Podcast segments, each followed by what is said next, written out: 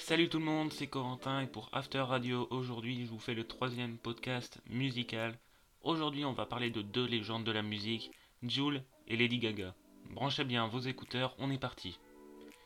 Commençons par parler de Jules, rappeur français connu pour ses singles Chiquita et Wesh alors. Regarde qui tu dis, quitte-toi, cheveux longs comme Nikita. Si elle me quitte pas, pas une légende à proprement parler comme Lady Gaga, mais une légende quand même. Avec 20 albums et plus de 4 millions d'albums vendus et des dizaines de disques de platine, c'est le plus gros vendeur du rap français. Julien Marie est né le 14 janvier 1990 à Marseille. Il débute sa carrière de rappeur dès l'adolescence lorsqu'il rejoint le label Liga One Industry. Déjà connu dans sa région, il se fait connaître des Français avec son premier single Sort le cross volley, dont les clips rassemblent aujourd'hui plusieurs dizaines de millions de vues. Fin 2014, alors que son premier album a rencontré un franc succès au début de cette même année, son second single, Senora, passe la barre des 15 millions de vues sur YouTube. S'ensuit alors des collaborations avec les plus grands, dont Soprano et Alonso. Ce 19 juin 2020, le 20e album du rappeur entre dans les bacs, La Machine. Un titre qui le caractérise comme un bosseur fou car cet album sort seulement 6 mois après C'est pas des lol, qui s'est vendu à plus de 100 000 exemplaires. Emmené par les singles Fedor et La Machine, il pourrait y avoir sur l'album une collaboration avec Michel Polnareff, chanteur des années 1960-1970, mais ceci n'est qu'une hypothèse.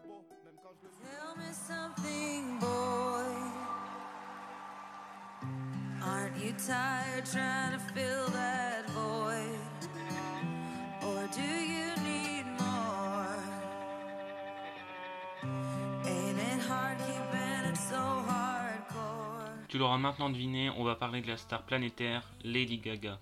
Tu auras très certainement reconnu la musique précédente, elle vient du film A Star is Born, chanté par Lady Gaga et Bradley Cooper. Elle comptabilise aujourd'hui 800 millions de vues sur YouTube.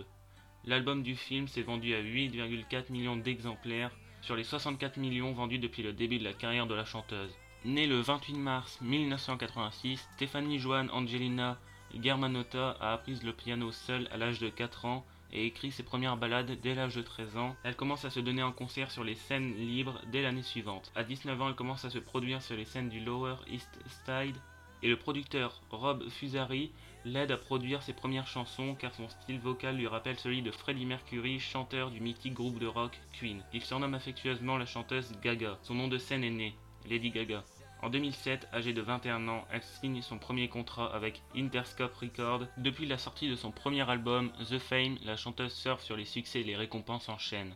Lors des Brit Awards de 2010, elle remporte le prix du meilleur album étranger pour son premier album. Chromatica, le nouvel album de la chanteuse, est sorti ce 29 mai 2020 et garni de tubes tels que Stupid Love et Rain on Me. Quelques jours avant la sortie de l'album, Lady Gaga disait dans une interview à Apple Music qu'elle voulait, je cite, faire danser le monde, mais aussi qu'elle espérait que ses fans, je cite, danseront pour libérer leur propre douleur. Voilà, on arrive déjà à la fin de ce podcast sur l'actualité musicale. J'espère qu'il vous aura plu. Comme d'habitude, n'hésitez pas à me le faire savoir. On se quitte avec un extrait de Stupid Love, principal single du nouvel album de la chanteuse américaine. A très vite sur After Radio.